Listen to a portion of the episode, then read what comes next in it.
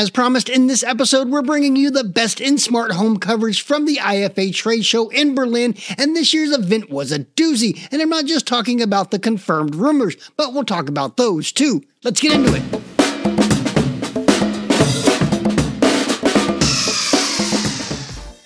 Greetings, Internet. My name is Dustin, and this is the My HomeKit Home Podcast. And here we look at the smart home with an Apple Home and accessibility focus. Tech conventions happen throughout the year and give manufacturers big and small the opportunity to show off what they've been working on and what they plan to release. While prior to this year's IFA, there were some mutterings of what some smart home vendors were slated to introduce, others managed to keep a tight seal, at least until press day. So, in this episode, we'll look at what I think were some of the biggest announcements from this year's trade show. But first, if you're liking what we do, don't forget to follow us and leave us a rating and review. It really does help us grow. Let's begin by following up on some rumors that we covered in previous episodes, starting out with what I'll politely call a new era for smart home mega brand Philips Hue. The smart lighting giant is creeping into the smart security space in a not so subtle way for the brand, but in my opinion anyway, it offers very little for the consumer. Starting out, they will essentially have three different cameras on offer a wired and battery powered indoor outdoor camera,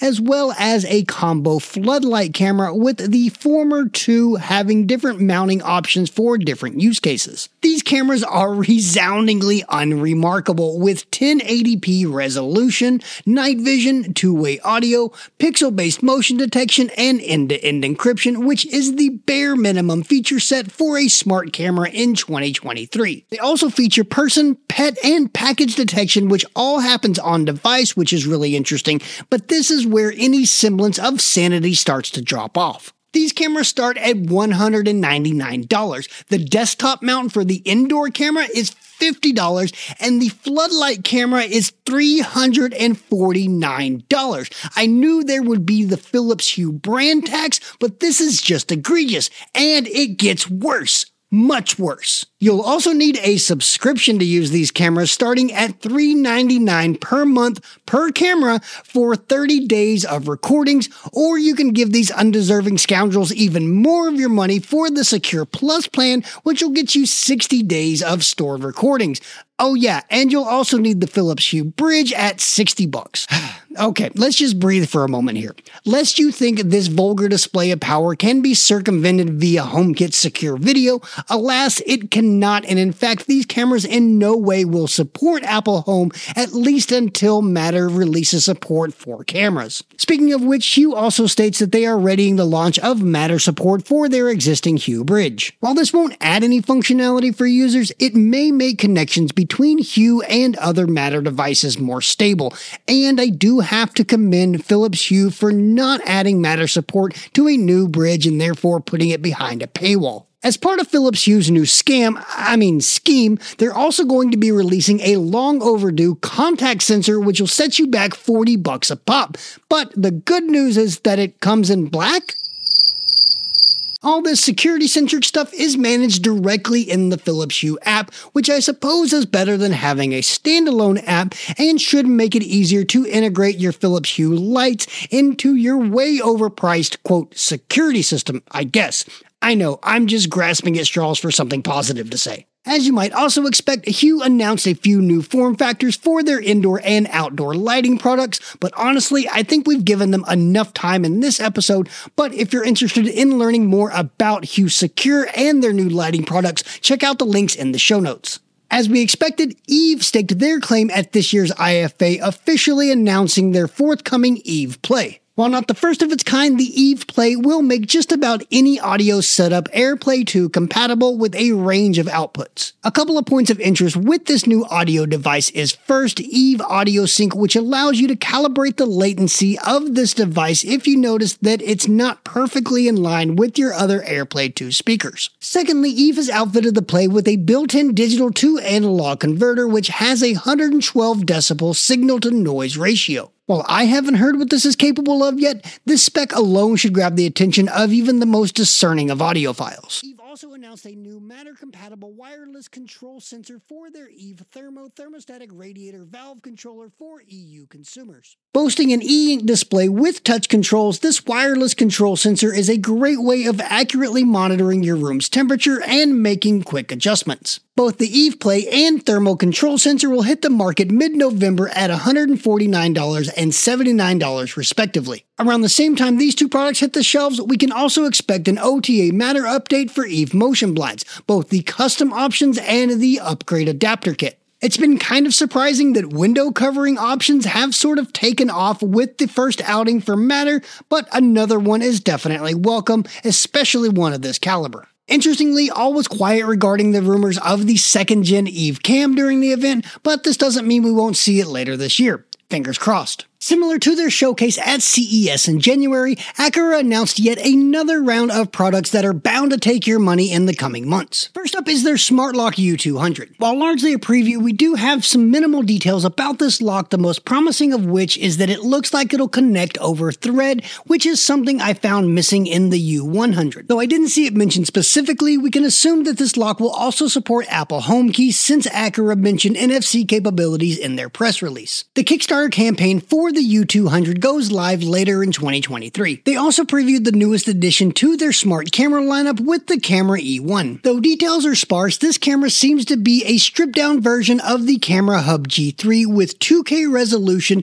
and pan and tilt functionality while omitting the Zigbee hub and IR blaster, but we do get some connectivity upgrades like Wi-Fi 6 and the ability to store recordings on a NAS. Aqara also announced they've been hard at work on an in-wall outlet for the EU. Noting energy monitoring and its ability to act as a Zigbee signal repeater, this device can definitely add smarts while reducing clutter, especially considering just how intrusive and out of date the Aqara smart plug is. Hopefully we see a North American version of this one soon as well as a refresh to their plug-in module. Last but certainly not least, Aqara took the cover off their next in line international lighting product release, the T1M ceiling light. While not the standard A19 or BR30 bulb that the company desperately needs, this hardwired ceiling fixture brings not only tunable whites, but also full RGB colors to your space. Not only that, but taking a cue from the Lightstrip T1, it has a separate ring of addressable LEDs around the outside, which can create some pretty awesome effects,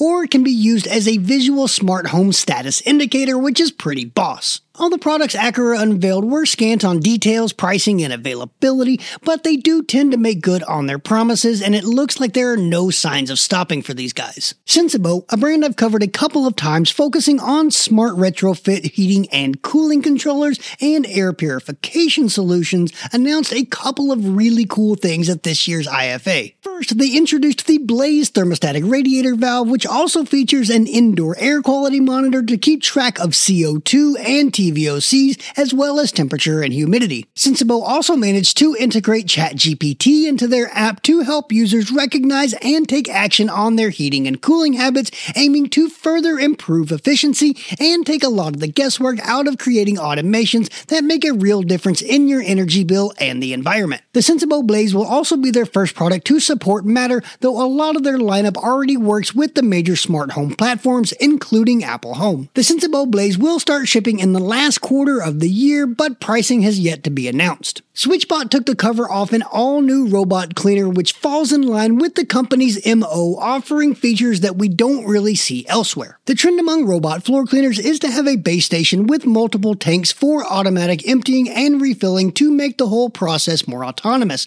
But the S10 from SwitchBot is the first one that I'm aware of that connects directly to your plumbing to take emptying and refilling the water tanks completely out of the equation. Not only this, but the S10 looks to compete with the best of them with its 5,400 pascals of suction and its self-cleaning auto-drying roller scrub mop. And as one would expect from such high-end bots, it also features LiDAR for navigation and AI obstacle avoidance. But perhaps the coolest feature of this rosy wannabe is its ability to refill your humidifier. That's right, when your humidifier needs to be topped off, the S10 will mosey on over and fill her up. I'm assuming this can be set to automatically happen and you'll need the SwitchBot humidifier too for this particular magic, but what a concept. I haven't been able to confirm it yet, but I think it's safe to assume that this robot and the K10 that SwitchBot also showed off will have support for shortcuts, at least until Matter adds support for robot vacuums, which I'm not anticipating will happen anytime soon,